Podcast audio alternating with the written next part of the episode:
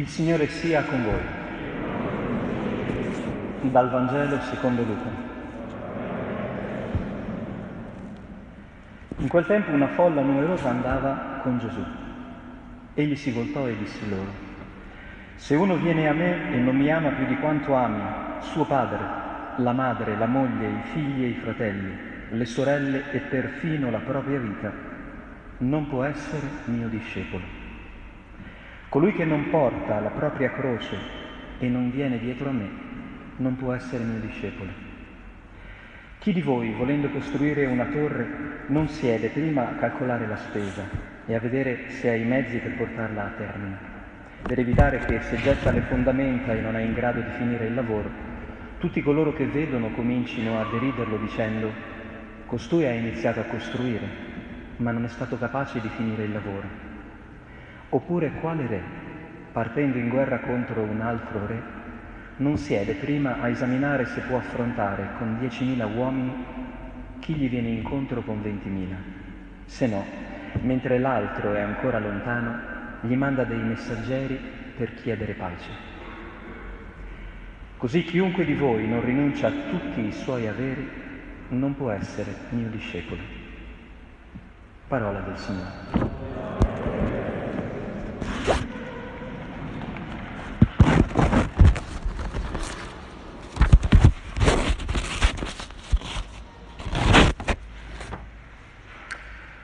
Questa è una delle liturgie dove la buona notizia è tutta da cercare, eh, perché intuiamo che c'è qualcosa di molto bello nel messaggio della parola di Dio, però tante frasi ci fanno anche molta paura o ci riempiono semplicemente di domande.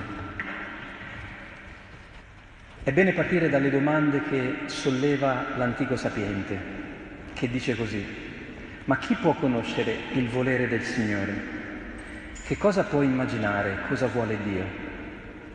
Ecco, non so se sono le domande con cui ci alziamo la mattina, però è sicuro che sono le domande che prima o poi affiorano nel nostro cuore quando ci rendiamo conto che la vita è abbastanza complicata. Oggi più che mai che, come dicono i giornali oggi, sembra che la terza guerra mondiale sia iniziata, noi non ce ne rendiamo ancora conto. Forse cominciare a chiederci, ma chi dirige la baracca? Che cosa c'è in mente vedendo quello che siamo capaci di far succedere ancora una volta. Tra l'altro il sapiente è molto lucido perché dice i nostri ragionamenti sono timidi, le nostre riflessioni incerte, abbiamo un corpo che ci appesantisce l'anima, una tenda d'argilla che opprime la mente piena di preoccupazioni. Sembriamo proprio noi. Cioè come facciamo a immaginare cosa vuole Dio quando non ci rendiamo nemmeno conto cosa vogliamo noi tante volte. Arriviamo a sera stanchi, sopravvissuti dopo tante difficoltà. Figurati se ci possiamo mettere a speculare no? su quello che vuole Dio. Eppure proprio qui emerge una domanda che forse questa vale la pena di essere guardata con attenzione. Facciamo fatica a immaginare le cose della terra, molto vero. Chi ha investigato le cose del cielo. Ecco, forse detta in questi termini diventa più interessante la volontà di Dio, le cose del cielo. Quali saranno le cose del cielo? Non inteso semplicemente come il cosmo, no? Che non finiamo con i nostri canocchiali superpotenti di scandagliare, di investigare, ma il cielo inteso come la sede dove c'è una vita oltre quella che tocchiamo e sperimentiamo qui. Io ricordo che da ragazzo, durante l'età delle superiori, per me un luogo di sopravvivenza nella città di Milano, più di 30 anni fa, era il planetario. Io quando andavo, tra l'altro ero nato di vicino a Milano, quindi per me era una zona familiare, quando andavo al planetario e mi reclinavo verso l'alto e mi apparivano le stelle di quel periodo dell'anno e me le, me le spiegavano, io mi sentivo meglio. Non è che ci capissi un granché, non è che vedevo delle risposte concrete ai problemi della mia vita, però collocare la mia piccola vita piena di dubbi, di problemi, in quello scenario maestoso, no? in quel firmamento così grande, così immenso, così misterioso, mi faceva sentire meglio. Era come se tornassi a casa dicendo, boh, non ho idea di dove andrò, però sono dentro un quadro enorme, quindi troverò anch'io la mia collocazione. Il sapiente conclude dicendo così, Chi guarda, chi scruta le stelle del cielo ottiene questo dono, vengono raddrizzati i suoi sentieri. E in effetti è proprio questa la funzione del cielo. Non è soltanto quella no, di regalarci una fotografia bellissima, ma di farci muovere nella direzione giusta. Lo sanno i marinai in mare, lo sanno i pellegrini nel deserto, lo sanno i re magi che proprio guardando le stelle scoprono il tesoro sulla terra. Allora, da questa prospettiva credo che possiamo leggere il Vangelo, no? C'è una grande folla che sta con Gesù, scrive Luca. E voglio dire, quando tu hai tanto pubblico, tanti follower, eh, sarebbe il caso di tenerteli ben stretti, no? come fanno i nostri politici eh, in tempo di elezioni. Mi è venuto da ridere che tutti no, in queste ultime settimane si sono buttati maggiormente su internet, no? C'era questa notizia, per aumentare un po' i loro seguaci. Ebbene, Gesù ha un largo seguito e potrebbe, io mi sono detto, ma perché non ha spiegato quel giorno come sono le cose del cielo, vedendo persone dietro a lui smarrite che fanno fatica a seguirlo? Eh, poteva fermarsi e dire, se mi seguite sapete cosa farò quando sarò eletto? e avrebbe potuto raccontare quello che c'è nel paradiso quello che ci aspetta nella vita futura. Mm. Era una possibilità, svelarci quali sono le cose del cielo, quelle che ci aspettano. Gesù fa un discorso tutto diverso, è come se dice delle parole molto forti per raddrizzare invece i sentieri del nostro cuore, come a dire che le cose del cielo stanno qui dentro, stanno nel modo in cui noi scegliamo di camminare in questo mondo vanno cercate qui, non lontano. E le, le, indicazioni che dà per trovarle sono molto impegnative perché dice se uno viene a me e non mi ama più, non, non, più di quanto non ami suo padre, sua madre e persino la propria vita, fa questo, questa ipotetica molto lunga, che in realtà conterrebbe il verbo odiare. Noi l'abbiamo tradotta in questo modo per farci capire che Gesù non vuole che odiamo nessuno, però nel linguaggio semitico del suo tempo Gesù sta dicendo proprio, se uno viene a me e non odia tutti e tutto e persino se stesso, non mi potrà seguire. Detta in questi termini è molto più forte e ci fa capire che Gesù dice, non ci sta ponendo una condizione, ci sta dicendo se volete davvero scoprire le cose del cielo, eh, uscire dalla palude di questo mondo, il primo passo, la prima condizione è odiare tutte le cose che vi sembrano essere il cielo ma non lo sono ancora. La mamma, il papà, il corpo, i soldi, persino la nostra vita. Non è un inno all'odio, è un invito a relativizzare quello che ci sembra essere la meta del viaggio e invece è solo l'autogrill. Capite? Questo vuole dire Gesù.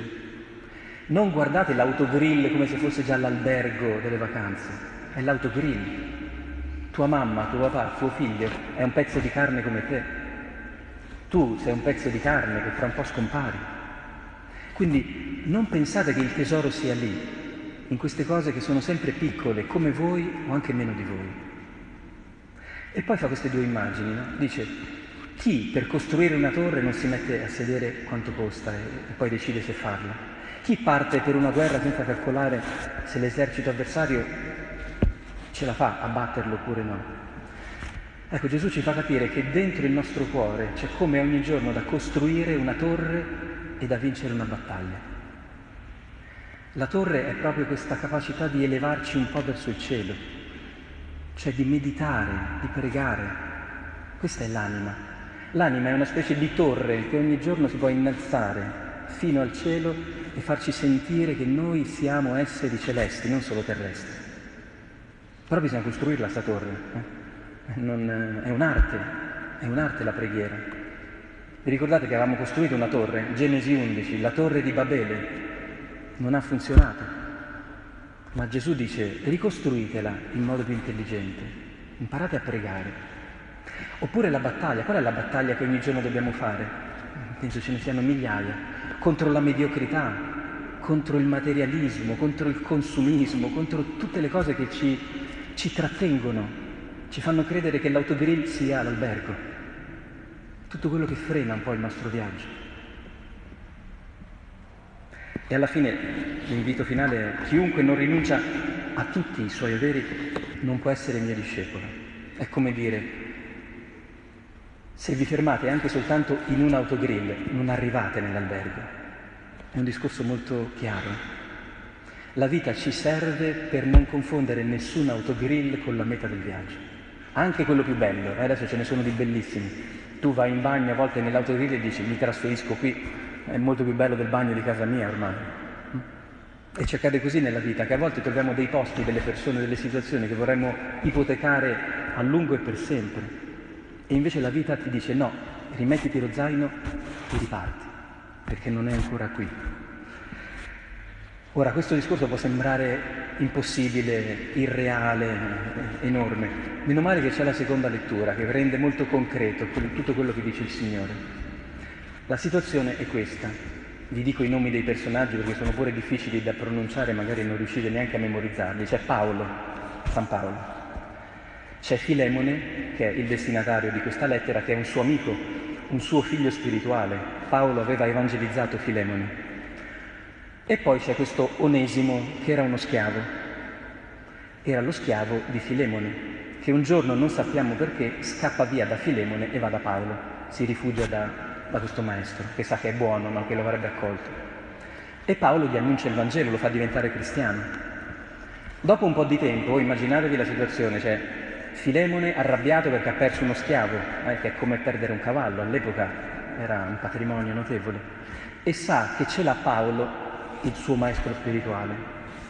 Allora Paolo scrive a Filemone e gli dice, guarda, io potrei chiederti, in virtù della mia autorità, di riaccogliere Onesimo senza menarlo, senza fargli del male, perché so che mi daresti retta, mi sei debitore, ma non lo faccio, perché voglio che sei tu a comprendere che questa persona che ti ha fatto un po' del male, che ti ha fatto soffrire, che se n'è andata via, tu lo puoi guardare come un amico, come un fratello, perché tu vuoi bene a me, io voglio bene a lui. E quindi anche tu puoi fare questo passaggio. Puoi prendere questa croce no, della rabbia e portarla. Puoi prendere questa croce, questo diritto no, di insomma, farti un po' giustizia e metterlo da parte. Così si comincia a creare il cielo sulla terra. Queste sono le cose del cielo. Il modo in cui noi scegliamo di vivere i rapporti, credendo che davvero il cielo è sceso sulla terra cioè noi possiamo fare cose talmente stupide da smenarci se comprendiamo la logica dell'amore. È quello che Paolo chiede di fare a Filemone. Ti chiedo di fare una cosa stupida. È ovvio che tu potresti prendere questo schiavo, frustarlo e farlo lavorare il doppio di prima. Come facciamo noi, no? Quando ci prendiamo la rivincita, eh, quando battiamo i pugni, quando usiamo un po' la rabbia e la forza. Ma Paolo gli dice, cerca le cose del cielo in questa situazione cerca la via più bella che è sempre possibile seguire. Ecco, credo che questa sia un'immagine molto concreta di quello che dice Gesù nel Vangelo. Prendere la propria croce, rinunciare a tutto e seguire Gesù non significa fare cose strane, significa prendere la realtà con tutto il suo peso e interpretarla nel modo migliore, viverla al modo di Gesù, al modo del Vangelo. Questo è un grande peso. Eh?